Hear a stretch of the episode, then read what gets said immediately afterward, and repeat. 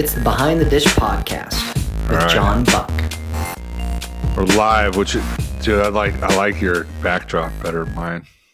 No, That's Well- that's legit. Like everybody has a like a like try to have something cool, like their books they've read or whatever on the back. You're just like, this is what I'm about. yes, is- grind I like it. the dungeon. I like it. Well, uh, one, uh, you hear about one. I think the first time I heard about you, uh, I had a picture of mine uh, come through. Um, I think he just got certified with you.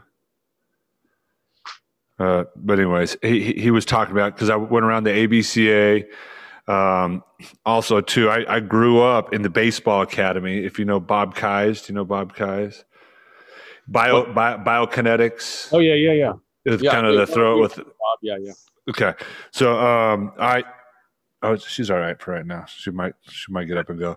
So I, I, like I have a, a decent eye for like biokinetic, the way things people are moving. I'm way into training. I like functional movements, how the body works, and that's why I'm I'm here talking to you because one, the success you guys have been having, one, pictures that I know and trust talking about you guys, and, and then you know the knowledge that you're spitting out, whether it's on your Instagram or or ways that I've seen you or material or whatnot, or feedback from players, um, and then and then have people that it's Aardsma, boom, David Aardsma, Yeah, right? Is he is David Aardsma uh, top velocity guy, right?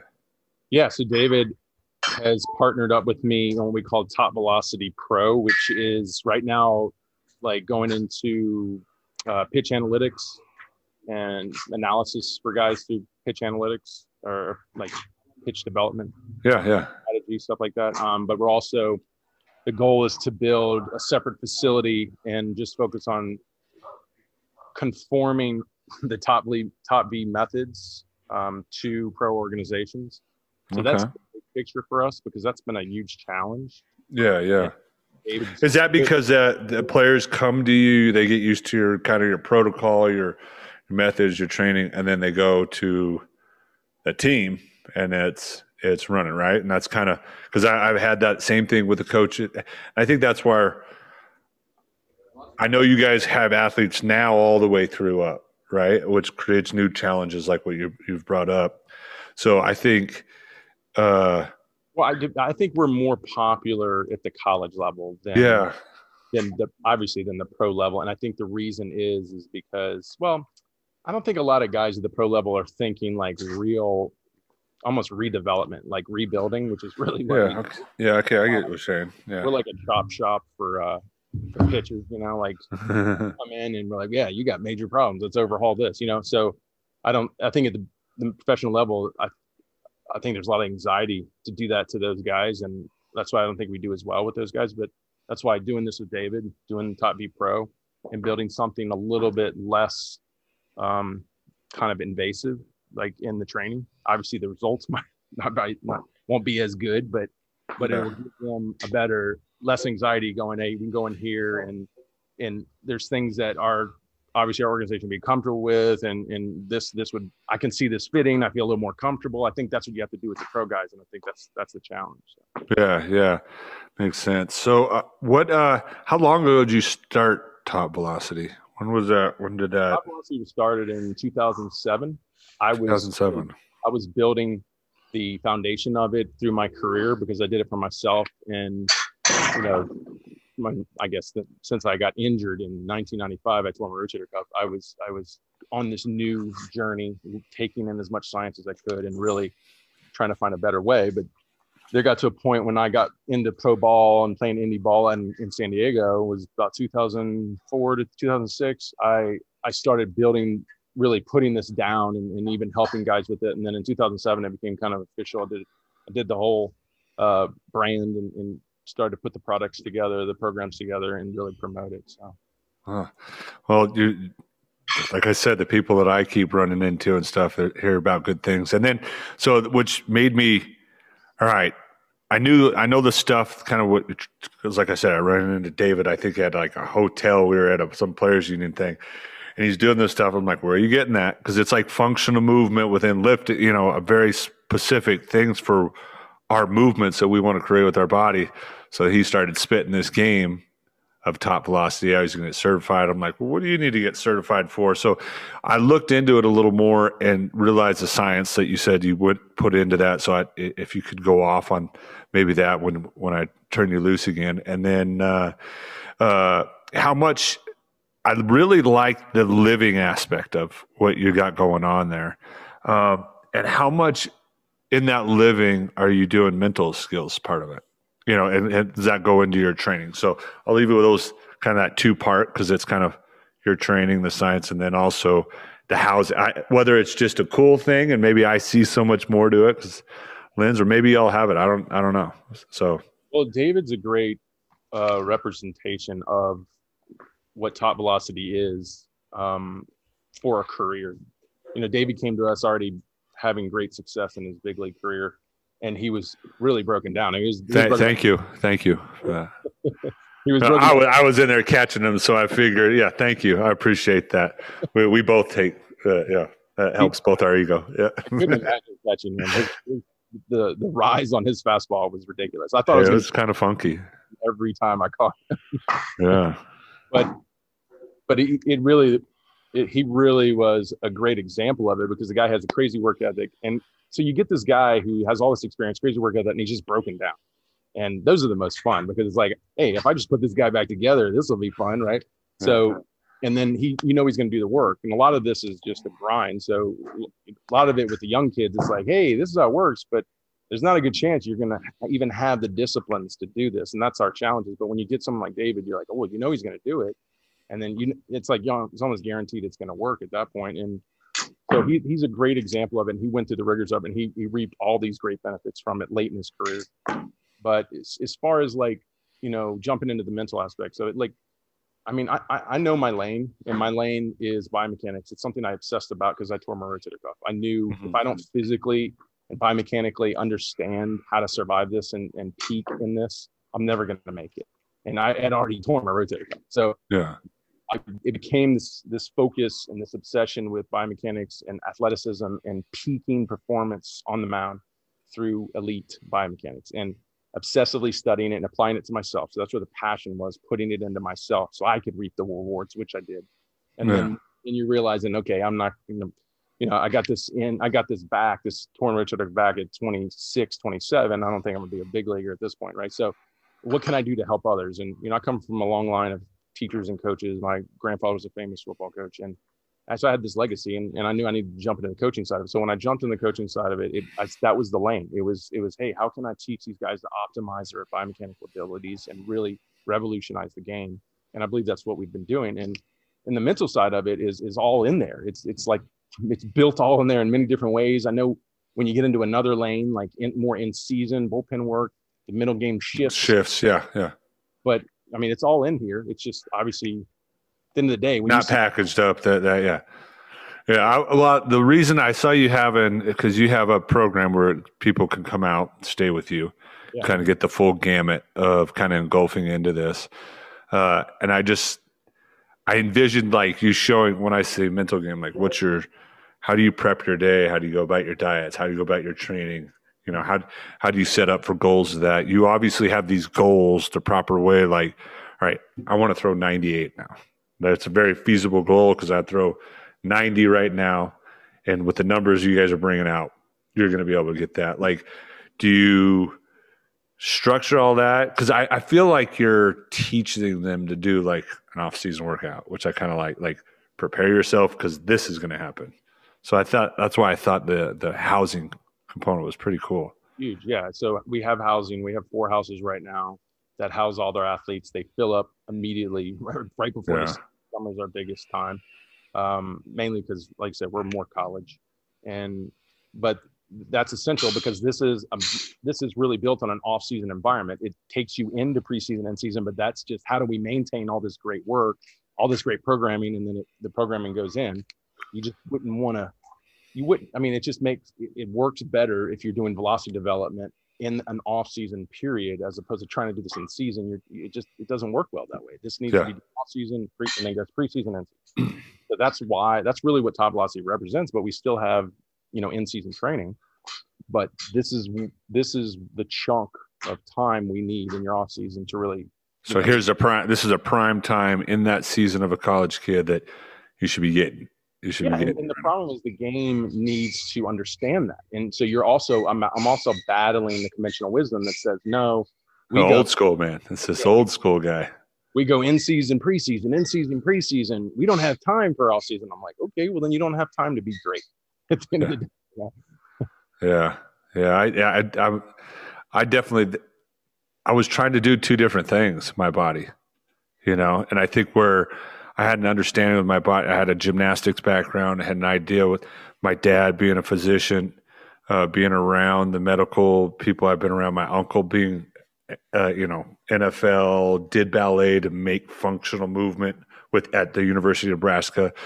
Like I knew that there was a functional way to be able to train my body differently to create power, how certain movements, and then how to kind of biokinetically put that together. Which I said, luckily, I grew up around Bob, so to be able to put those two knowledges, be like, okay, I feel like I'm, I'm feeling what, making what I'm seeing on that video right there, and then I can start to play with it there. It just gave me a very acute, like window to be able to try to, whether it's my cleans, whatever it's, I was able to operate in my mind in a, in a that's why I say bring up the mental part of it is that it's it's all triggered the same thing, you know. yeah, I just think if you get too anecdotal in the sport, you know, too much based on your experience. Everything is an adaptation. So Mhm. So what you're doing now, you're not really going to see how well it truly works until maybe two weeks later, maybe even more. Okay. So if you're too like anecdotal, then you're like, okay, let's try this. And then you're going to wait for two weeks, but then you might actually change it or you get sidetracked. Mhm. And so you don't really know. So that's why taking it more into evidence and, and reading these studies, thousands of pictures, and that's that's what I've done obsessively. And I'm, I've got a master's in kinesiology. Mhm. And you're looking at it from a standpoint of, okay, this per- there's a good chance this works. So I don't need to wait to see trial and error. Did it work? I don't have to do this waiting or testing it out, reinventing the wheel. It works. So yeah, the principles and expect it to happen. And if you don't apply the principles well, you can't expect it to happen. And if you don't stay on this path and understand that there's steps to building this peak performance, and you got to believe in those steps and understand those steps and really believe in the physics that they will at work. the end of this tunnel, I'm I'm bringing it. Yeah, and, and so and I'll happens- understand why, right? Right. So what happens is you start, you know, you came in at 92, you start throwing 98, and it's two months later, three months later, four months later, whatever it takes, everybody adapts differently. Then you don't you don't get surprised. You're like, well, it, you just feel it's confirmation. It's confirmation you you Goal applied checked. Yeah, it correctly. yeah. And the problem is there's too many people in this game anecdotally going, well, I'm not going to believe it until you know I can put my little creativity into it and and and it ha- go through the experience. And it's like the problem is this is a young man's game, so a lot of these minds that are coming in and you know doing this anecdotally, they don't have real experience to make this work for them that way. So a lot of guys are just chasing programs and and not Yeah. really um, on good paths and and, uh, and missing op- great opportunities to just go, hey, this has already been proven. Just get on the system, put the work in, and focus on playing and focus on, you know, opportunities. Don't focus on, you know, testing all this stuff out. That's already been proven. Yeah, yeah, I like it. So how how would you? So when they come to top velocity, how would how would you describe it? So my overall experience, my boxed up perfect. I'm interested. Okay, I got a, a, kid coming into college. I look you up. How does how does this go down? What what would be ideal? Yeah, so it's gonna be very different from being in a clubhouse. It's gonna be very different from being in season on a team. It just has Yeah. a different feel in here. It's because this is more. This is a gym at the end of the day. So the feelings you get in gym, competitive gyms, like I'm a, I love Olympic lifting. I, I didn't Olympic lift, but I obviously trained with it, and that's a foundation of top velocity. But if you go into an Olympic training gym, it's the same kind of feeling. It's all these athletes optimizing their abilities to get to peak levels. And then, so the point is, when you're here, it's not going to feel the same as like your typical like feelings and the things that you probably love about baseball. It's going to be different. It's it's it's a gym. It's it's where you come into work, so you can go to the game, the season, and have fun. Um, Yeah. This is the grind in here. So then you go out and all of a sudden all these opportunities are there because you're at a higher level and then you can enjoy the game. But I think that's the challenge is you got to come in here and not expect that this is baseball. I walk in with my glove and I got my cleats on. Yeah. A lot of them, they, Yeah, they come yeah. in with their glove and their cleats. And I'm just like, guys, like this is a grind. Get, like you're about to sweat. You're, you're gonna throw your shirt off. We're in Louisiana. Where's your, where's yeah? Where's your yoga mat, bro? You got an hour of, of mobility first, sucker. Exactly. yeah, so it's just I, that's the feeling in here it's like this this is where you come in to build your potential to play at a peak level and when you get out of here you get to go back into that baseball experience but it's different here yeah, yeah. Well, what, what do you mean different? Like, what's what what makes it different? Like, why why are you turning out these numbers? That's what really everybody wants. Like, how are you turning it out? What's because what I've heard is you there's a process and trusting that process without giving up, you know, secrets or details. What makes that plate go in there special? Like, what are the areas that are like the, the cornerstones of of kind of what you build and create there out of an athlete? so everything the way we understand how the athletes work and how they work as pitchers is there's there's components right? So Mhm. you got to understand that there's uh there's a whole level of mobility to your abilities. There's a whole level of strength to your abilities. There's a level of speed power biomechanics mentality like so when you come into this environment you start learning these chunks and you start separating from the game to more understand be more self-aware of who you are as an athlete and how you stack up and how you measure up as we evaluate and how that converts to the skill and, and the movements and the biomechanics. And you start understanding these parts that you've never really looked at this in depth. And then you start becoming more self-aware. Like more than likely, you're gonna be like, wow, I suck. I had no idea. I'm sure I'm shortchanging myself with with this or what I could get out of my body. Yeah. Right. Like just imagine if I would have understood it when I was eight like this, how much better Yeah. would I, all those things start happening to you because you're becoming more self-aware because it's it, in here, it's not like, hey, like it's not baseball. Like we're not hitting there hitting fungos and doing Yeah. what we do on the baseball field. You know, it's it's we're in here to become more self-aware of our bodies, develop the you know use the science, build a better uh, a better pitcher, performance-wise pitcher that, that produces better velocities, better ball metrics. Um, you know, and so it take so it can take you to another level because all we're doing is trying to build opportunity.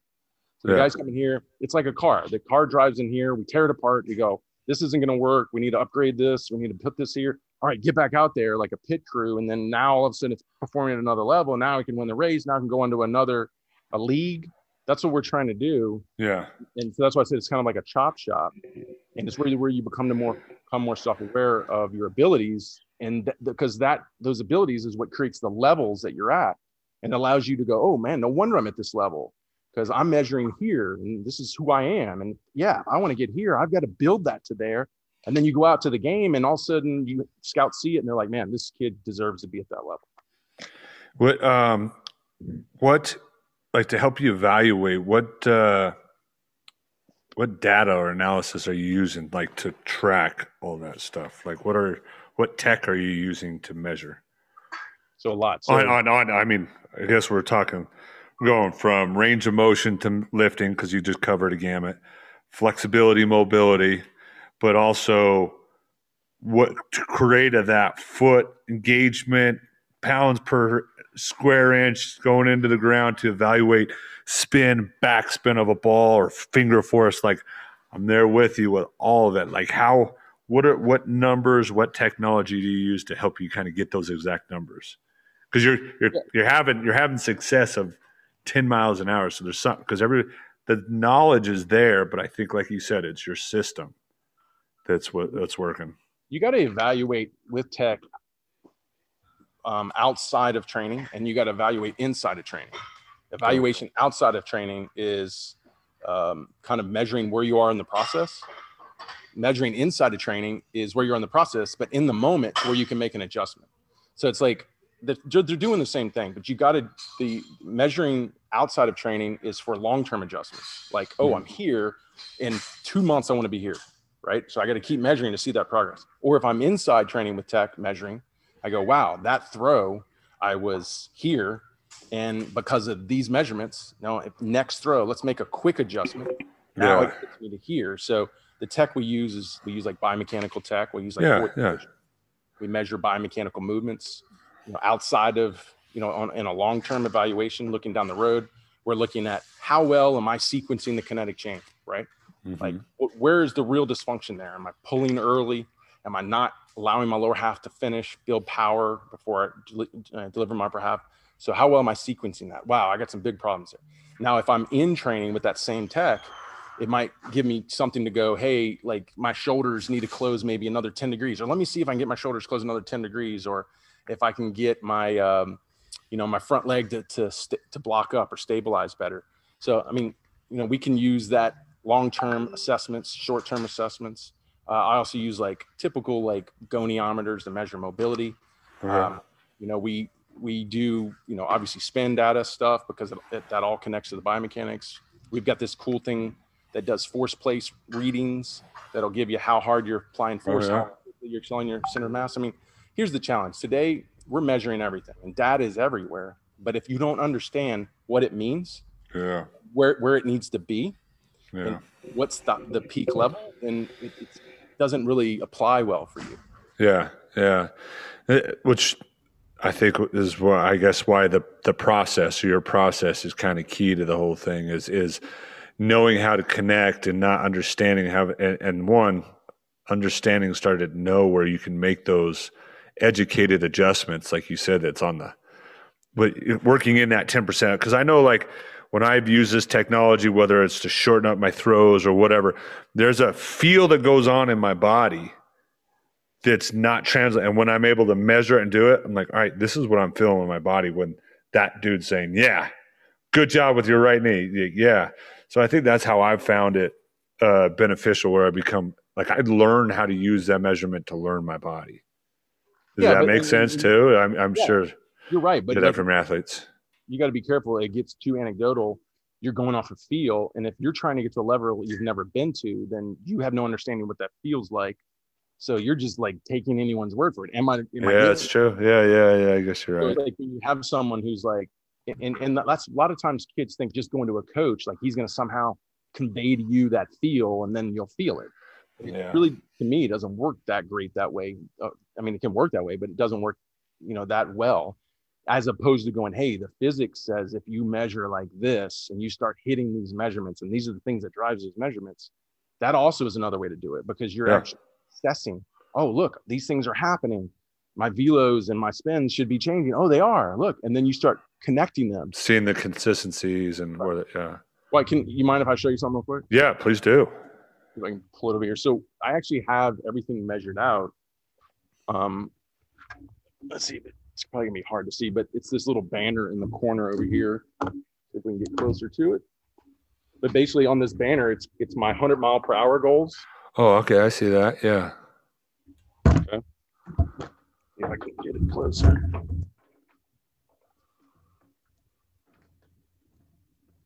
All right, so a little bit closer. All right, so you know we have we this is like the elite standard, right? So this is the gold the gold standard. Yeah. Okay, so this is mobility measurements at an elite range. So dorsiflexion, 25 degrees, for example, trunk rotation, 90 degrees. This is performance goals at an elite level. So this is, you know, like 10 yard sprint, a sub 1.5. Um, rotational power, 900 plus watts. That's going to be measured with um, like a 4D Motion will measure that. Um, broad jumps. This is then the biomechanical goals. So we have to take Mhm. this mobility, this athleticism, and it has to move through these biomechanics. For example, 50 degrees of a drive leg force vector. Um, one, of, one of the things we talk about in the drive leg, that has to get 50 degrees before leg drive. You know, um, trunk tilt, maximum external rotation needs to be 50 plus degrees. So the thing is, these kids walk in and see this every day and they know, okay, if you come up to me in two months and you're like, why am I not throwing harder? I'm just going to take your last eval and I'm going to walk up to here and I'm going to show you all the things that you haven't achieved. And every time, So it kind of teaches them how to evaluate themselves, even yeah, at too, as well, because they got that chart. They go down this checklist. Yeah, and the I like, I like that. They don't really need me that much because I Yeah, I'm mapped out. I have all the education there. I have the whole system, all the programming. that's They dope. Constantly evaluate themselves to the standard, and they know, okay, look, last evaluation, you know, this got better, this got better, this got better. Oh, I went up two, three miles an hour. Well, that makes sense. Or Mhm. last evaluation, this got worse, this got worse, this got worse, and I went down to two, three miles an hour, and it starts to make sense. That's I like that, man. That's pretty cool. And, Yeah. and so that and that's kind of and I think that maybe that's what I was getting to is those what are those cornerstones? I think that's literally it right there. I mean, they couldn't have. It's even better. That's Well, it's perfect. a- at the end of the day, it's a formula, and now it's it's not a, an exact formula, but Mhm. it puts you in a range. So we should be able to say, okay, if you're measuring like this, you're in this range. If you're measuring like that, you're at this range. And, and it's, I'm telling you, every time you do it, it's pretty close. Well, how do you? uh That's pretty. That's pretty sweet. I mean, you said so. You said you were a pitcher, Correct. right? Look at that. See, there's not little guys behind you. Holy macaroni! Yeah. That little fella's. He's a big fella right there. We get, we have a lot of international guys too. So. Oh, do you really? How? Um, where do you where do you plan on? How do, how do you go about getting clients? I saw you at uh, walking around ABCA. How do how do people find you? How do people come upon you? Or is it? I, I'm assuming now because if I'm starting to hear it, clients aren't hard to come by per se. It's it's kind of filtering through them right now, or or kind of targeting the the the because I could I'm I'm assuming everybody Tom, Dick, and Harry in your area want to get into you, right? But how do you limit that to the guys that are professional, or is it more seasonal? How does that work? Well, As far as a bit, as far as a business, just because Yeah. I've ran businesses, I'm, you're in the grind of making a business and a gym work. So, uh, and running this brand you have, like, what are some of the things that you do from a business standpoint? well, you know, we're our outreach is is really best for us on through social media. I mean, we've built a good social media presence for this. You know, we're in a niche, so that's challenging. yeah, but- We actually, I have like zero local business, and I've never had it. really. Yeah. Everyone here in that housing is from all over the the world, really. Oh, wow. Any international players here as we have American players. Okay, but- cool. They obviously they find about me, they learn about me online, and they learn the the method. You know, at the end of the day, I think there's so much chaos out there. There's so many people out there putting out their expertise. I knew that, and I, you know, I wasn't a big leaguer. I I just overcome a career-ending injury and played at a professional level. But I, I knew that people were going to come if they they were really learning truth. They were learning real stuff, like real information Yeah. that's why I've, I've obsessively studied, um, you know, the case studies and evidence. I mean, I have 180 case studies that I have databased and that I constantly put out, and it's built into the programming and it's constantly referenced in the programming. I think, and and it cuts through a lot of the theory. I, I just I just knew I wasn't going to stand out, you know, with all the other guys that probably have way better playing resumes than I have. If I was just saying, "Hey, look at my career," and I know Yeah. this, You had to get science and facts. Yeah. Right. It had to be like, look, guys, here's the science and look how it applies. And there's a real system here. And I have it all programmed out and I have an evaluation system and it, it creates this crazy results. You know, mm-hmm. these are all my 90 plus guys that came in and added five miles per hour and they get banners on the wall. They had, if they Oh, that's cool. five, five and they break 90. And it, so then people see that and they're like, it's because at the end of the day, you know, it, a lot of the big leaguers and a lot of the guys with great resumes think just because you, know my face is on it everyone's going to come it just doesn't work that way i mean i got most 12 year olds that walk through here don't even know who cal ripken jr was Yeah. They don't care. They don't know. some of them might not they don't watch the game a lot might not even know who maybe mike trout is or, or albert pujols so the, the point is i don't think people are reaching out for help in this game because they they want to they're a big fan a lot of them i think are reaching out because they, They just, just love the game and they want to. Yeah. Yeah. Right. Yeah. That's, yeah. I agree with that. Because that's how I was until Joe McEwing made me do a book report on a few players because I didn't know who they were oh, as a rookie. Like, go do this book report. Oh, okay, Joe. so, I mean, I mean, how many players do you think are super fans? I don't think a lot of players are super fans.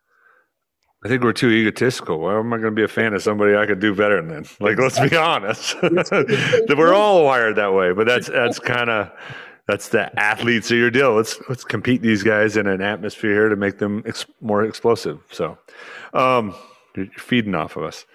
But uh, uh, how do you do? You, is there is there a plateau where someone's peaked out, or is there such a thing?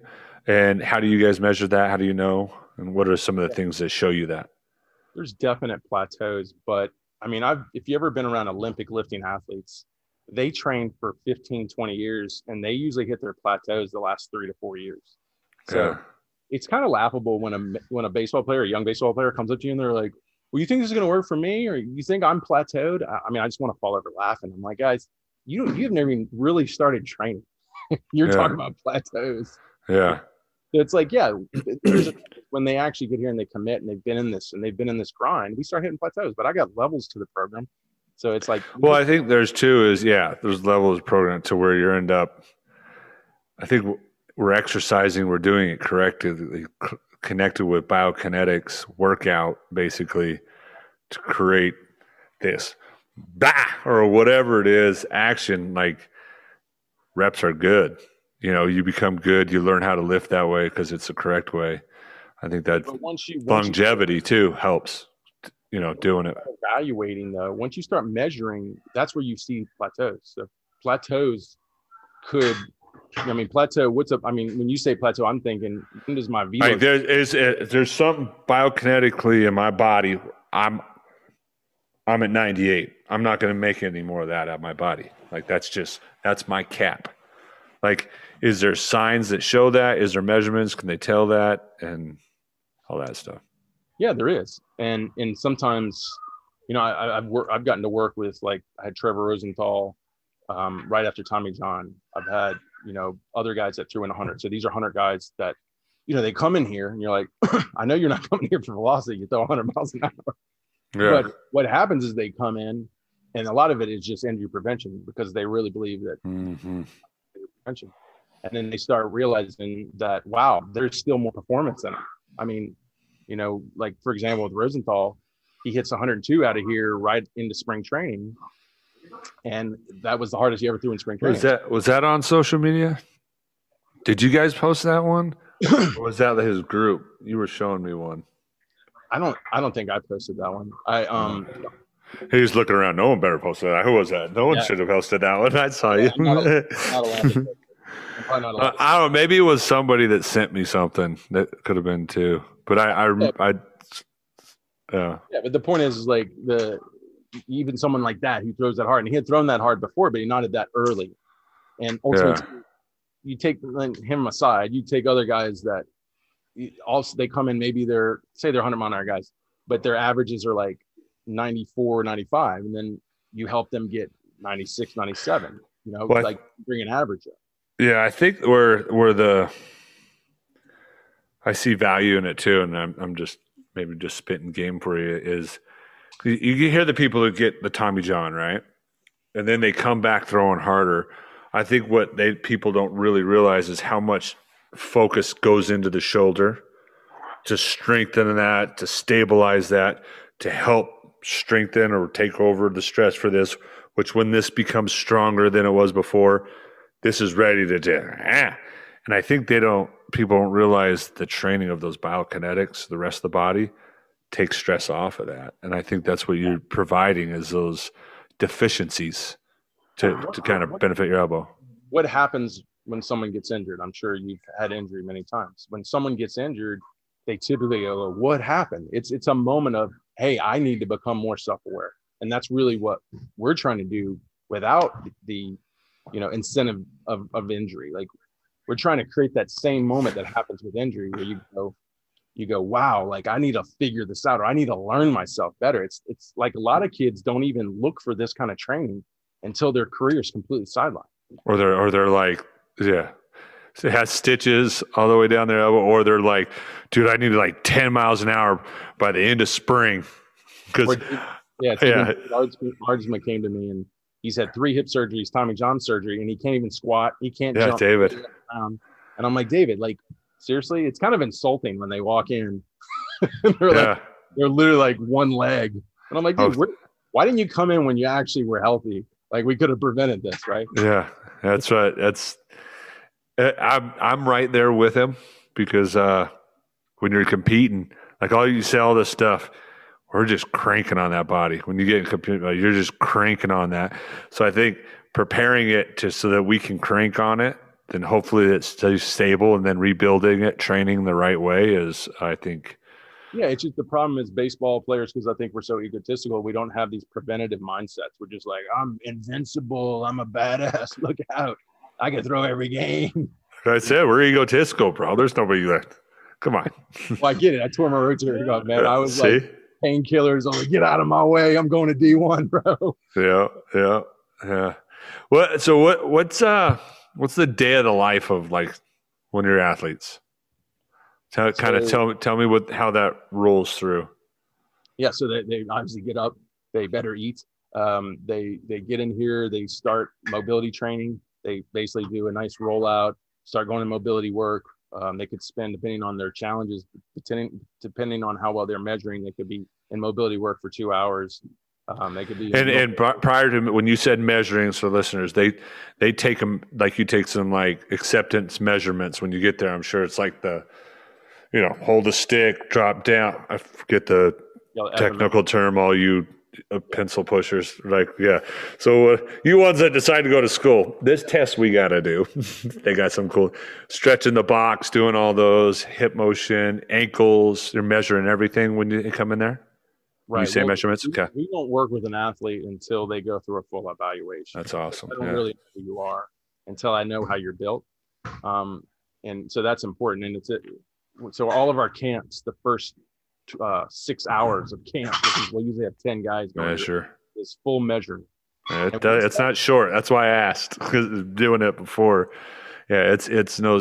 Which I think once you, you you get through on that, if you're like somewhat of it, like aware of your body, you're like, okay, my left hip, I'm squatting and tilting. You could feel these things in your body, these deficiencies. I could see it happening with pitching too. It's a humbling moment for a lot of these kids. Yeah. Uh, these kids come in, the ego's there, go through this full evaluation because they're in there watching all their measurements and they're watching the other kids doing it. And it every so every measurement's a competition to them. And by Oh, the of end, course. like they're walking around like this, and it's like I don't really have to say much to their ego after that. I don't. I don't have to be like, "Hey guys, you have no idea how far you are from being good." Like after that measurement, I don't say anything. They they get it. They're like, "Oh God, I got problems." Yeah, yeah. Oh, that's that's good. So I mean, as uh, far as day in the life, I mean, it goes mobility. Then they typically go into throwing. We, we're we're a drill based throwing program, all biomechanical work. This is off season development. Uh, then they go into Olympic based strength and conditioning. We take the Olympic core and we teach them the Olympic core into all the other strength and conditioning. Then they go into anaerobic conditioning. Um, and then if they want to like do any video analysis with me, they want to uh, go back and do any extra work and struggle on technique. Everything is just technique, technique, technique. Then they'll they'll take some extra time on that. They'll break for lunch sometimes in between that.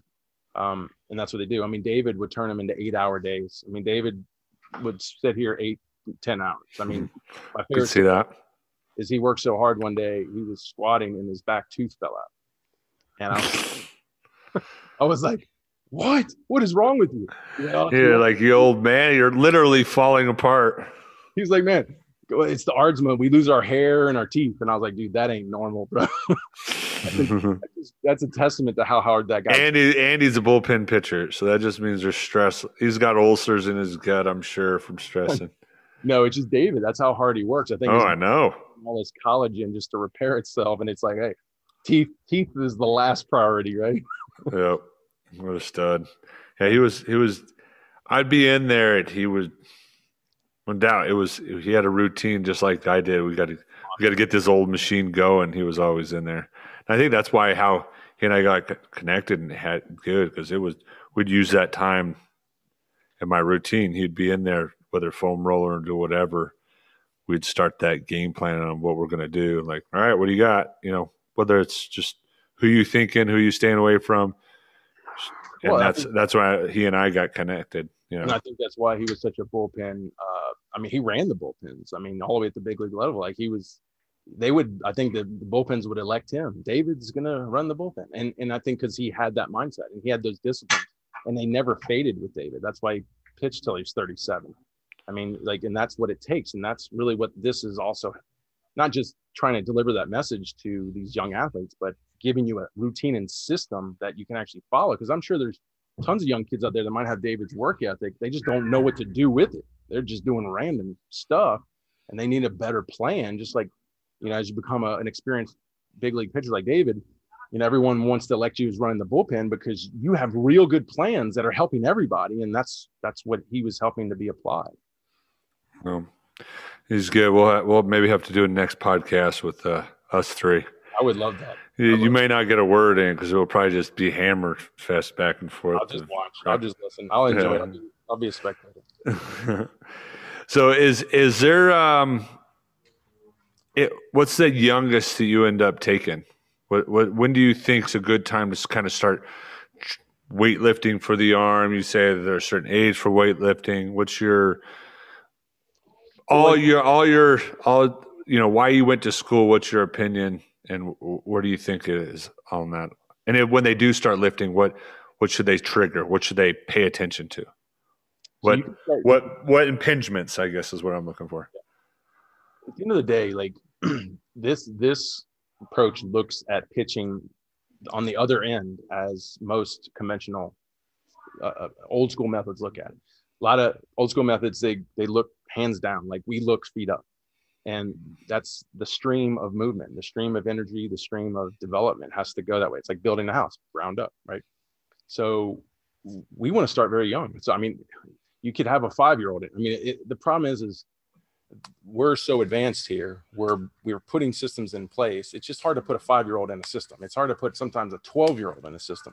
So I, i'm not encouraging people to force their 12 year olds into a system because yeah i know what you're saying. enjoy the game. But if they want to we, we do it. So we can start Yeah. as young as we want.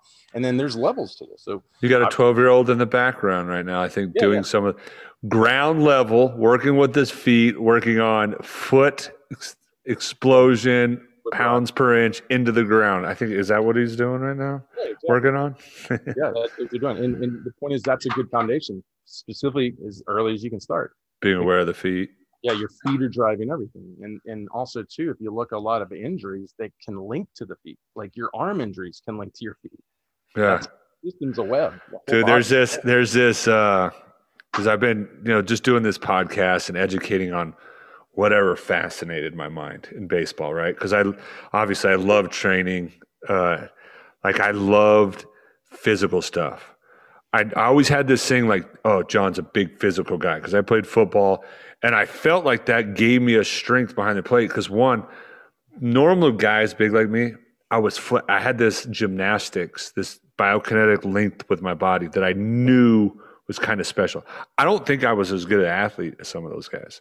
Like I knew I had to make up with physical and be able to work and do do it the correct way and get the most out of it when it happened. So it led to being in the gym, right? And that's why I like, man, that velocity, that would be kick ass to go there and just work out and live in this lifestyle to get gains. But um so I mean, the thing is, there's two two different types of players in, in the game, and they're on both ends of the spectrum. Like you have the the meathead athlete who's yeah. great at this game. You know, the Lenny Dykstras in the day. You have the the nerd um, who has some athleticism, but he can intellectually put himself in the, the best positions to strategically dominate. Yeah, yeah. Maybe Chris the- Burke.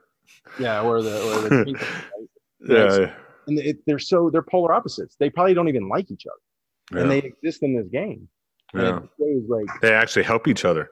They'll feed off each other in the clubhouse. Like, where'd you get this?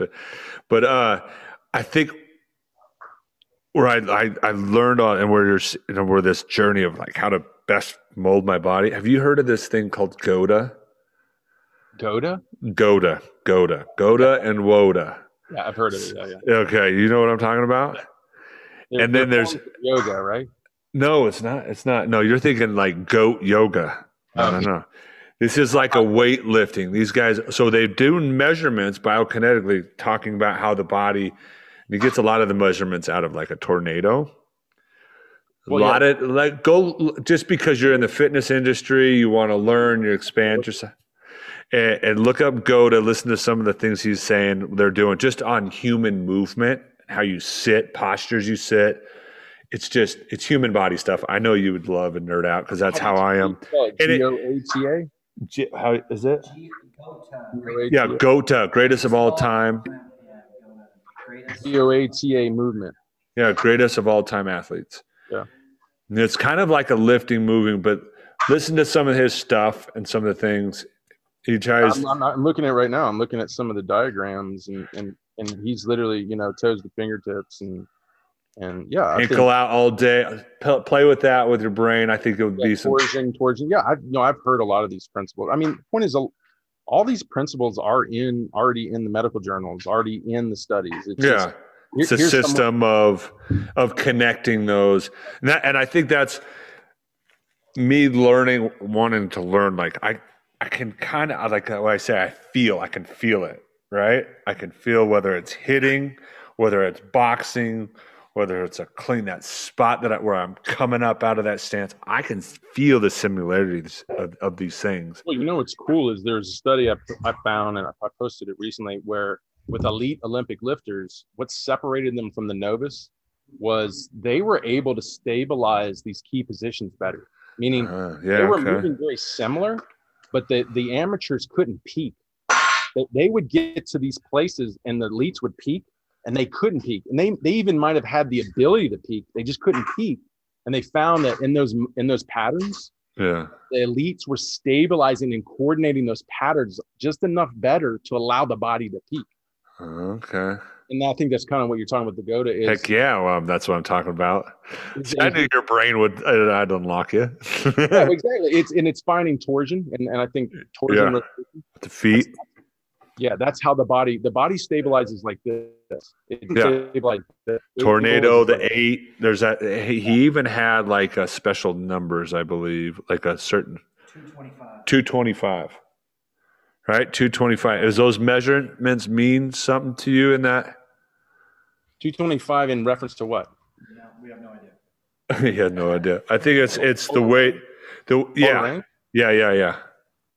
Yeah, yeah. Uh-huh. I mean, the point is, is like you'll you'll get guys that come in when they measure like their hip mobility, like how their Yeah, hips yeah. and so like so. Like you'll get amateurs that are very limited in one way, lot in the other way. Yeah. And that makes perfect sense. Well, if The wobble or whatever. right, so they're basically going to want to go this way all the time. Well, biomechanically, it's more efficient if they go this way to that way. Well, they can't go this way because they don't have that range. That's why we we measure that because it's like I can't teach you mechanics if your body actually can't go where I want it to go. And that's why I tell these kids like you're wasting money on pitching lessons like all day long because See, I see. I love. I love it. We're talking about this, and you look over your right shoulder. You're right, as we're looking at the left. Right. That kid just look going across, doing those lunge, keeping that, driving that Yeah, elbow. As you said that, it's like you. It's like unleashing the deer on a uh, on a on a real estate transaction. Yeah, that's perfect. I mean, like in, in learning how to control that body of that rotation. That's literally what he was doing right there. If you don't have 225, you know, if you got, you know, if it's if it's split and you got half of 225 over here and, and the full 220, so that's now we're gonna have issues moving through the kinetic chain. So if we don't build that in and teach that function to the body, we can teach it all the proper mechanics and it won't translate. Won't generate it won't you won't have that feel. And i think that's what where i was kind of saying earlier on because where i was and i was learning how to do this stuff with my knowledge i have where you said there's no plateau i feel like i could play maybe i didn't throw harder but i could almost become more athletic in those areas. You know arm angle throwing down to second right i got a ball here boom being quick there narrowing down where i felt secure or more familiar with that position than you know because it wasn't perfect all the time like a Well, pitcher what, gets to what I enjoy the most with the pro guys is when they come in, or even the high level uh, college guys, when they come in and they start like two weeks into the program and they're looking at me going, Hey, I'm really excited today. And I'm like, Why? And they're like, Well, it's not that I'm throwing hard, I'm throwing the same, but man, I don't feel my arm. I don't feel stressed. And I'm like, Exactly. Because of these principles being applied. We're mobilizing better ranges, so they're using the kinetic chain better. And boy, that's a great, great bonus for a, a high level player because they know wear and tear is the challenge here. And they're sitting here in here for performance, and they're realizing that now they're going to be healthier. It's like the icing on the cake. That it's they, a, uh, the weird thing is like what you're des- describing. I'm talking the throws because you make so many throws in spring training, so many the biokinetically linked to throw the ball into the bucket. That compound effect of doing that, feeling my body right behind it, and and being, you know, whether it's a drill that I know that you guys probably some of those drills of feeling down the weight backside of the ball, having those built-in systems. I think, like what you put it, built-in systems where I know it kept me healthy because I couldn't have done that compound amount of throws. Just I would have been bloop. Well, I remember I was I was doing a camp in the greatest place, Napa, right? Oh yeah. It was at Napa College, and Wow. Warren, Warren, old Warren Brusstar was an old Phillies pitcher with Tug McGraw. He he's the the pitching coach there, and I mean he's up in his sixties, maybe I was close to seventies. And I'm thinking, you know, he's going to unlock the door to let me into the facility, and he's gonna be like, "All right, thanks." But no, he, he hangs out the whole time, and I'm like, I'm wondering what this old timer. I mean, I love the guy. I'm wondering what he thinks of this stuff. He literally walks up to me after a full day of just dumping all this science. He walks up to me at the end. He goes, "Man, you figured it out." I'm like, "What do you mean?" I'm waiting for him to go like, "Oh, we didn't do it that way." No, he's like, "No, you figured." He's like, "Dude, I I I knew I would tell everyone the one year I was the most healthiest was because I was being taught to, to keep my foot on the rubber, and for some reason I could throw every day."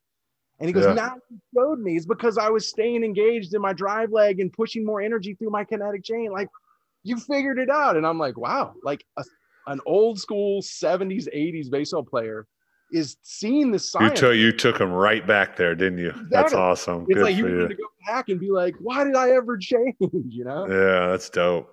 Yeah. He, he took him right back on that mountain. That's what you did. He Well, was you know- back. He was back there, probably just. Oh, that that's damn right. That's what I was doing. I was just bringing that heat. well, you know what's exciting too, because I didn't, I didn't play big league ball, but you know, Billy Wagner was one of my idols, and Billy was the ABCA, and Billy came up, and I literally took the opportunity. I was like, man, I, I- you know, I've studied you and everything, but I actually said, can I hold your arm back? Because he has the most external rotation I've ever seen in anyone in my life, and I, I was like, can I? Don't. I hope this isn't weird. Can I pull your arm? and but you know, he's he's still kind of like he's he's advanced, but he's still kind of got a little bit of that old school wisdom. And he, you know, he's big long toss and all the things that I'm kind of like I've tried to go a different path. And I'm wondering how he's going to receive this, but it's almost all the ways the same when you have a big leaguer because big leaguers are just they've done it, they're humbled, most of them, you know, that, that especially have his kind of experience. And man, he just wanted to listen. And it's like we couldn't stop talking. It was like two hours, and he's just like he's loving the information. Well, I think I think guys that are great like that too. I think about David. David had this career and then comes to you and said, "Teach me." Let me learn. Like the before I got on here, actually, a, a guy that was a, a catcher. I think he ended up playing ju- uh, some pro ball, some indie ball and stuff. And it was a catcher, big tall guy. Was a Kansas City fan. Watched people right. I just reached out to him because I was like, "You're teaching this. The you know the new way to to catch, right? That new it. Maybe I'll talk to you about that in a minute." yeah, yeah, is to, is this new way of catching, and I was like, I'm not sold on it. One, biokinetically, I don't move quick enough uh, there. Biokinetically, my wrists don't act what you're trying to get. I don't agree with it because I was ta- I started talking GOATA and stuff with him. He was looking at me like, "What is wrong with this dude?" well, I mean, that's it. I, you know, because What? Tyler Goodrow. Yeah, Tyler Goodrow uh, uh, is the catcher that guy I was talking to, but he started laughing. But he was a guy that kind of got it. He was like, "I see what you're saying. Yeah, I feel it." And so we end up talking about one way or the other. But uh, yeah, we were kind of break doing the same thing because I was learning from him, right? And I think that's why Billy's good. Let me give you a story. This is where it's full circle. Talking with Billy, I'm in Kissimmee, and I think I might have told this on the on on the podcast, is because it was like a defining moment. Was me as a catcher. Is Billy Wagner? I was in big league camp, first time. I'm probably gonna, um, catching bullpens and stuff, and we start. He's like, God, these guys are all over. Like he's on the edge of the bench, just like you got these other people just dicking around, just other pitchers being bullpen pitchers, right?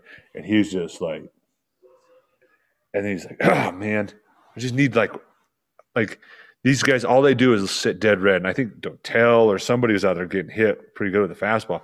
They're just going to come out of their shoes on me. That's what they do. And we, he was talking about hard guy. I was like, well, show him a slider. And he like looked at me, and I was like, uh oh, I shouldn't open my mouth. I was like, and I was like, I think we just had a thing. I just had a talk from Brad Ausmus talking about how saying things with conviction, right? Get him to, and I said, yeah, I'm looking dead red heater. You're Billy Wagner, bro. If I hit your fastball, you know, I'm gonna have to cart my balls out of here with the uh, with the wheelbarrow. And he's like, all right. And I was like, dude, just show a breaking ball. You show me its spin. You can just if you fl- take it off and just fluff it up there and do a BP slider, no one's touching you. And he was like, all right. So I got, got to catch his pins, end up striking. It got me another, uh, it got me uh, maybe an inning or so because Billy pulled the strings from uh, Jimy Williams for me. That's awesome. Uh, and it was that one little bit, but he's, that's how he is. Oh, really? Okay. And then would would try it and be able to do it. He's a that's He's why a he's a, that's why he's a unicorn. He is. Dude. So how far back did his elbow go? ridiculous. I literally I picked it up and it was like, like, Do you know? Do you know he how he taught? Do you know the story about teaching himself to throw left-handed? yeah, yeah. I, I, I, that's the legend. got- the legend of Billy Wagner.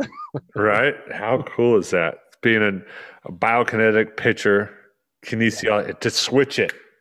left-handed. Just go this way. I, I brought that up to him. I think he did it pretty young. I think Yeah, the yeah. legend might have gotten older, but I think he was pretty young when he did it. Nope, he's 16. I'm not going a year younger. It I don't know. I he re- saying he used Velocity's program to retrain his left arm. You don't say. uh, that's mean, funny. he's a great guy. Like, I think I, I remember I was like, um, so any chance you get in the Hall of Fame? And he was like, oh no. He's like, I wasn't that good. And, and he honestly humbled, like he said that. I was like, Billy, you're a legend, bro. Dude, Could you imagine I, that? hate, I'm not that good. I've heard a couple of the real good ones say that. I've heard Mike Trout say that. That's crazy. I, no, shut up, kid. you can't, you can't, you can't even drink yet, and you're, you got more hits than I've ever dreamed of doing on my last year or two of playing. Know. Thanks a lot, kid. Shut up. crazy.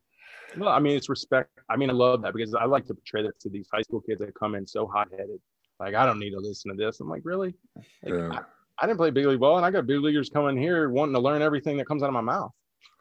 Well, I think if you can give facts, like you said, and give uh, give knowledge to put things together, guys guys are professionals or or collegiate athletes for a reason. There's a little something special. The reason David sits in there abnormal amounts, and reasons I psychoanalyze receiving more in um, my body, and because that was my tool, and that's how we we go about things. And you, you saw David; he's the same way. And I think those guys that are like Billy that would be like, all right, make me better. Be, I'm open to learning. I'm open to knowing, and then you could add facts to make that.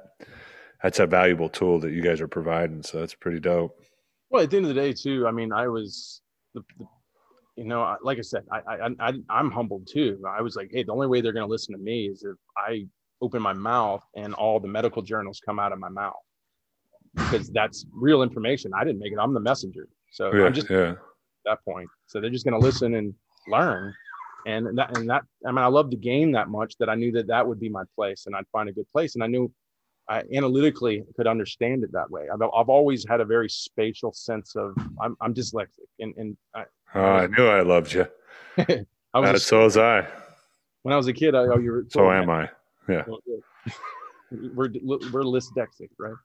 But, uh, but I think we just think differently. We think like I think more 3D. So I like when I when I was a kid and I used to watch pictures, I just like I would get mesmerized. And I after a while I realized that I'm I'm mesmerized because there's so much like a it's like a symphony of movement going on and I'm trying to understand it.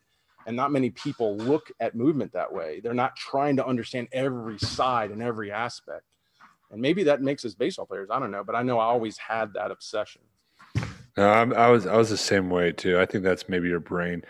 You know, I've talked about this before is I think since I was dyslexic, I had to learn how to work harder and look at things kind of more creatively. Um, like I couldn't remember. Like this is how I remember Pujols. Right, we're playing Pujols in the minor leagues, and I think he's in Peoria, so some one of those places, right, for Cardinals, and and I remember him. Everybody could remember his name. I couldn't remember who he is. I remembered him walking up pigeon toed and hat and and halfway in uh, uh, three quarter shoes. Right? He had three quarters. I'm like, God, this guy looks like he looks super old. Like he's always looked like he's, you know, 30 years old when he was 12. He's yep. just like that burly old uncle you had. That's what he looked like when he was 17. and so I remember like playing against him, like, dang, this guy rakes. He's good. His bat speed's like, but I couldn't remember his name. But I could remember the pattern of how he stood and his and his overall feel and approach. I couldn't I couldn't tell you his name or whatever, and I could cite it out in meetings, but I wouldn't. And that was heck, that was Albert Pujols. I I know his name now. He made darn sure of that. well, I think you find. I mean, tell me if I'm wrong. You, you find that a lot of guys that have had a lot of success in this game, there's these real unique things about them and it creates that that success in baseball. Baseball really, it really, uh, it really promotes unique athletes. I don't think it. I don't think there's a standard athlete in baseball. There's a standard level. Well, there's there's a reason us at baseball athletes can watch a basketball player take batting practice, watch a baseball player shoot yeah. a hoop. Right, right. Watch, uh, watch a baseball player try to play hockey. We can do it. Ask Matt Stairs, right? and then go watch them try to play. Uh, geez, look at some of those middle infielders with their feet. They grew up playing soccer. Look at Russell Martin playing soccer. Guy's the madman with a hacky sack. well, I mean, I always, I always say that too. I say, you know, that there's evidence that shows that the the internal rotation speeds of a, of a of a pitcher. It, it, doesn't even link to a high velocity pitcher. Uh, it's, it's usually at the college level. The internal rotation speeds are up to 7,000 degrees per second that's the fastest human movement ever recorded in the laboratory. Like no other sport, wow. a body part moves that quickly. So and I always said, but that's they cool. we're not athletes. How are we not athletes? But yet in the college level, the average arm speed is the fastest moving body part in all of sports. Nah, you're kick. You're still kickers. This is a catcher here. You're still kickers. As Mike Sweeney was there, we're just calling you kickers. You're that special athlete. You can do special things, but you know what? We don't care if you can wrap your arm and your leg but look at, look at Greinke. I mean, not Green. Oh, yeah, yellow green, but look yeah, at look at Greinke too. He's look at uh, uh the like Mar McGwire. He came up as a pitcher. Yeah, that's true. Uh, uh the, the one that was had the the, ja- the Japanese guy. What's his name? Uh, uh Ohtani. The what? Ohtani. Yeah, he's a beast, and can throw. I think he throws. Does he do the left-handed throw too? What do you What do you got on that? biokinetically to, to be able to, be kind of ambidextrous, what it does for your body. I think it's your brain. I think your brain is is has is it more advanced to be able to symmetrically translate movements to both sides of the body. So I think that's a great quality. It's something to, you know a lot of a lot of coaches think that well if you train an ambidextrous pitcher young they're going to be better pitchers later on. I think that's the same mentality saying well if you make every hitter a switch hitter they're going to be better. I don't know. I mean it's like you're you're taking time away. Is there bo- is there body benefits to it? Um, yeah, it's healthier. But the thing is, is if if you're in, so if, obviously you're not throwing all day long. I mean, if you were just going to throw all day long, I'd say do that. But since we're in the weight room, we're doing a lot of bilateral movements. Everything you're, you're doing that body balance that brings yeah. in other areas. Okay. But I mean, so you, I, I it's exciting to watch. I played with an ambidextrous pitcher. I played in Europe, and, and our outfielder was ambidextrous and would pitch, and it was just amazing to watch a guy the ball any gap it would go into, he would immediately throw his glove and just grab it with whatever hand felt good and throw it in. It's just amazing to watch something like that, you know. That's sick. just yeah. Oh yeah, it was going to the ball, just grab and then missile. right? Wouldn't that be funny? Yeah. Um, so is there uh is there what's my next topic? Let's talk about this. What about the receiving? Since you're a guy and you're seeing a lot, you're a pitcher and you're seeing a lot. What's your feelings on this? You're from the other side of the mound, the other view. How does that And I'm sure you. I mean, you got guys around here. They're talking about it. Pitchers. What What's their view of it? Is there certain pitches they like? Do they like it? Do they not like it? Has it changed their eye, what they're aiming for, and, and things like that? I think pitchers are supposed to be like catchers that, that help them find a location. So uh, catchers assist in f- helping them find a location because they're they're challenged by that. Yeah. And then a catcher that gives them a kind of a confirmation they're hitting it, like a good stiff glove, the sounds, good feedback. Um, I think I think if a catcher can get help them find their spots and, and locate and be and be solid at the plate, I think that's where they get excited. As far as like biomechanics of it, I think once again, I, I don't I don't like spitting out opinion. I would rather go to a study and say, well, studies are finding this position, this movement, you know, this is the better way. That's where I would rather go if I'm going to dive into all that defensive stuff as a catcher. Of course you would, you computer nerd. Look at you. Well, I mean, it's- Such a deflector, little pitcher. Well, John, you call the pitch. I'll throw it, and then I'll blame you later. No, I mean, at the end of the day, like I, catcher pitcher relationships are everything. yeah, yeah. Catchers can make. I mean, what was it? Uh, was it one of the catchers for the Red Sox caught like the most perfect games? What's I forgot who it was. And I Perfect a games? I think he caught the- Rocco or whatever. Uh, one of the catchers for the Red Sox back in the day caught the most pe- perfect games ever. And uh, that's, that's not Johnny Bench, is it? no, it was it was later. than that. It was like in the '90s or something. Um, I, Was it Corky Miller? I don't think so. I don't think so. But uh, someone needs to look that up. But- Hassey. Who is it? Hassey, right?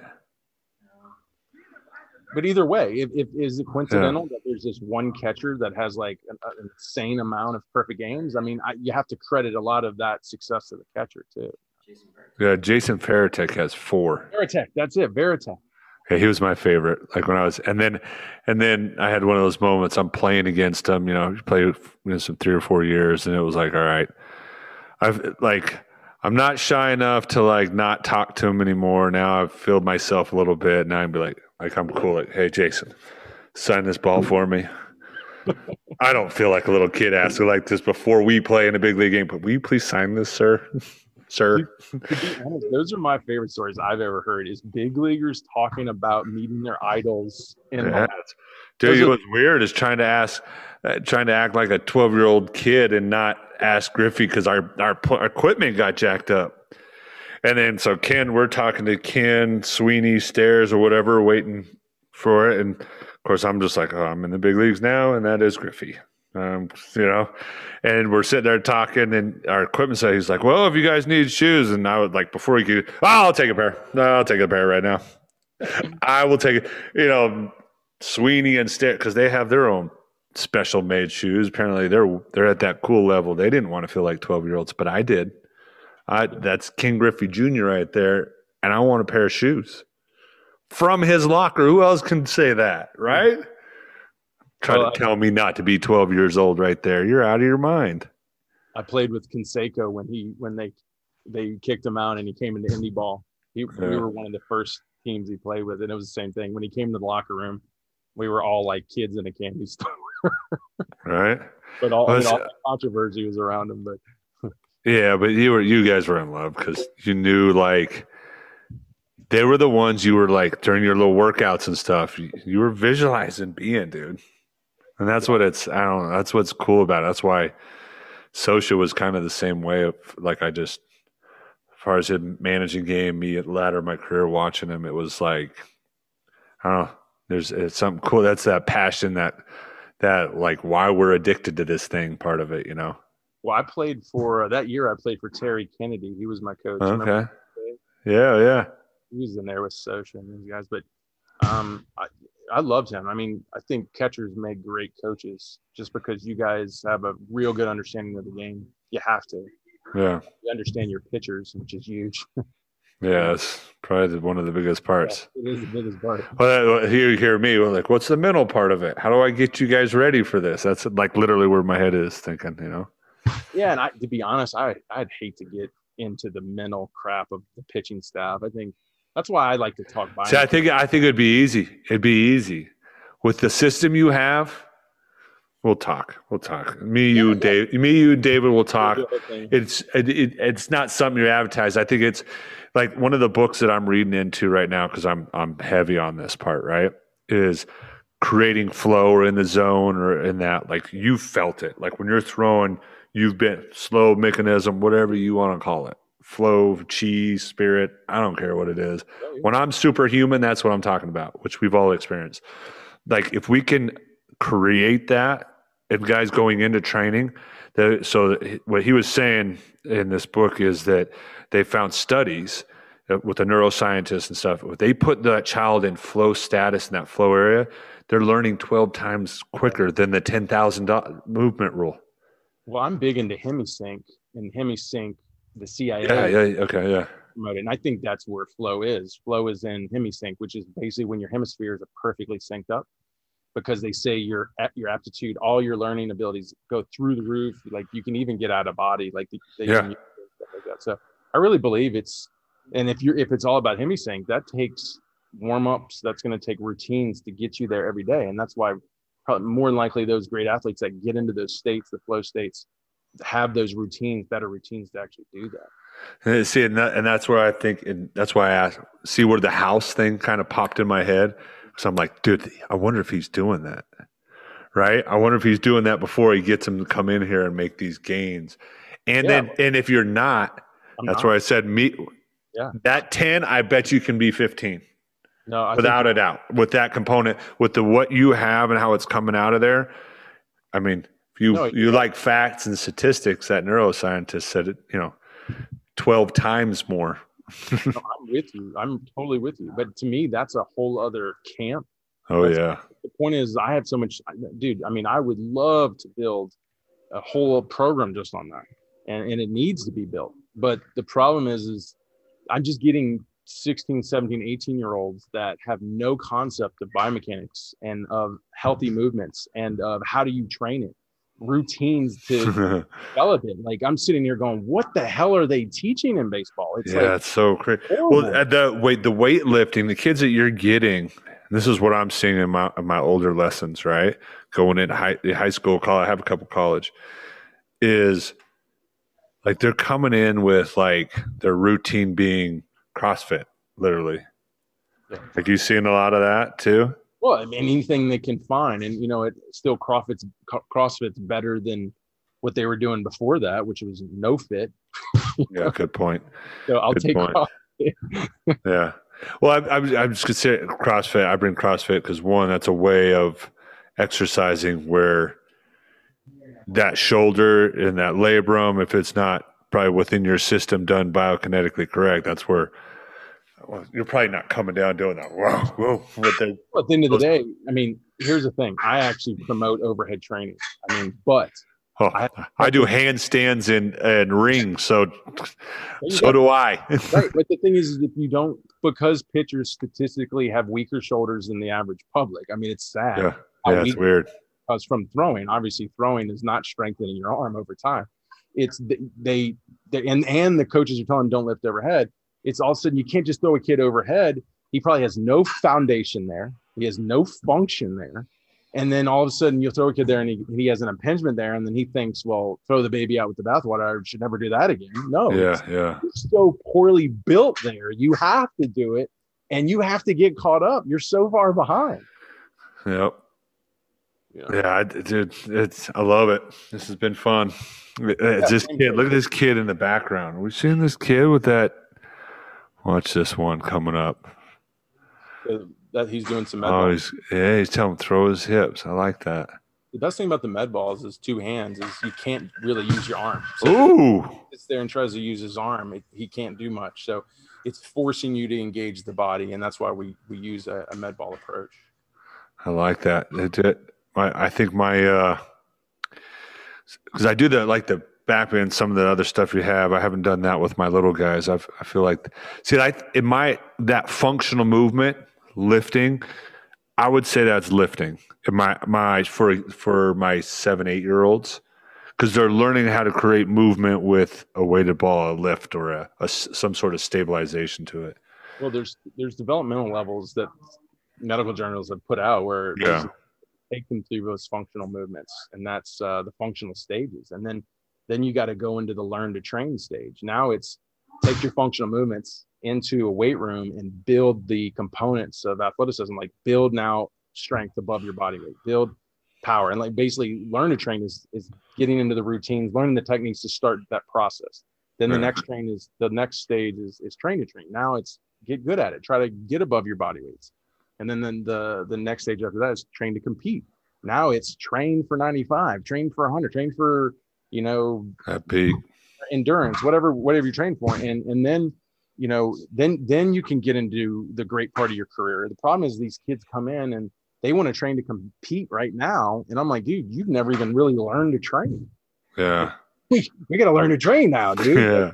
And then we got to then we'll train to train. We'll train Yeah. to get good at it. Then you can train to compete. Like Yeah. the problem was getting 18 year olds going, let's I'm ready to train to compete. I'm like, Yeah. Wow. And you see the things popping out. Oh, you can't put a plastic pipe over your head and and squat. and squat without your ankle popping out to the right. You're like external rotation out. Yeah. Like and they wonder why we have so much injury in this game. Yeah, I know, dude. It's it's definitely feels like it's behind. I I got a thing with IHC. I have a friend who came to me for iron problems. I started doing things. I said, "This is what we're gonna do. We're gonna do this in a podcast." You know, kid had some screws. Go IHC, a guy that, who actually, uh, whenever I'd come home, do a lot of stuff. Does a lot of stuff with the jazz, but it's this functional movement. They have a program with throw, biokinetic with IHC, same type of thing, uh, so that people the knowledge of it is just isn't out there, and and it's so detailed. It's hard to to go to one camp or to so to say to do it. I think you guys are doing it right. So, um, one last thing, we, we you know we franchise Top Velocity, so it's it's kind of not everybody knows that. So this is okay, guys, and it's growing very fast. And I've even had to, for all the franchisees, I've had to create a terminology list because it is the hard part. The hard part Yeah. is it's not we're trying to use words to confuse you. It's just when you when you develop a, a higher ed- level of education of how movement works and all this, you have to have terms to define it. It's hard to define in layman's terms. So unfortunately, it is a point where people really just got to get do more studying on on how this stuff works and the, and how the, foundations of biomechanics. If you really are going to be able to get up to speed on how to use methods like this or or advance your abilities well above your genetic potential. And, and so it's hard to say you don't have to do this. I think kids really need to do a better job of studying this stuff if they're going to be able to take advantage of it. Dude, I, I totally agree, and and uh, this is why I, I knew that was kind of the basis of what you're talking about. I think there's a process, and if we're going to nerd out and put our kids through these stress, let's let's give them the proper tools to stay healthy, and then who knows, get hit 95, 100 if we end up, you know, getting it doing it right because biokinetically, our we get the most out of our body healthy. So and it's exciting to know you you have that opportunity, you have that potential that you might be able to get there. You know. Yeah, and, and doing it healthy. So what? So what are? Uh, tell me your all your handle, all the ways to get a hold of you if people are interested. So every, anything t- at Top Velocity or Top Velocity, you, you pretty much will find us. We're all over social media, on on the internet. Uh, you know, I mean, website, whatever. We got it all. Just just search Okay. Top Velocity, you'll find us. All right. Well, I I appreciate. It. I had fun. I'm um, hopefully what's it would be fun to do another one with me, you, and David, and and, and talk about some stuff because I I think there's a small little niche you can do more. Maybe we can do something fun out of. And, and David's going to want to go more into pitch development, like he, you know, pitch statistics, all the pitch data, like Yeah, cover that whole end. dude, him. that might be a great idea. Yeah, that'd be cool. Cool. All right. Well, man, Yeah, thanks, man. That was a lot of fun. I enjoyed it. And and what you got going on is legit. I hope a lot of ball players go to it. I know I'll be pushing them because that's I like I like everything you got going on there. Well, thanks, man, and I'll share all this too. I appreciate you doing this, and I'll Cool. promote it any way you need it. So, Likewise. Thanks, my man. I appreciate it. all right, man. Good. See you.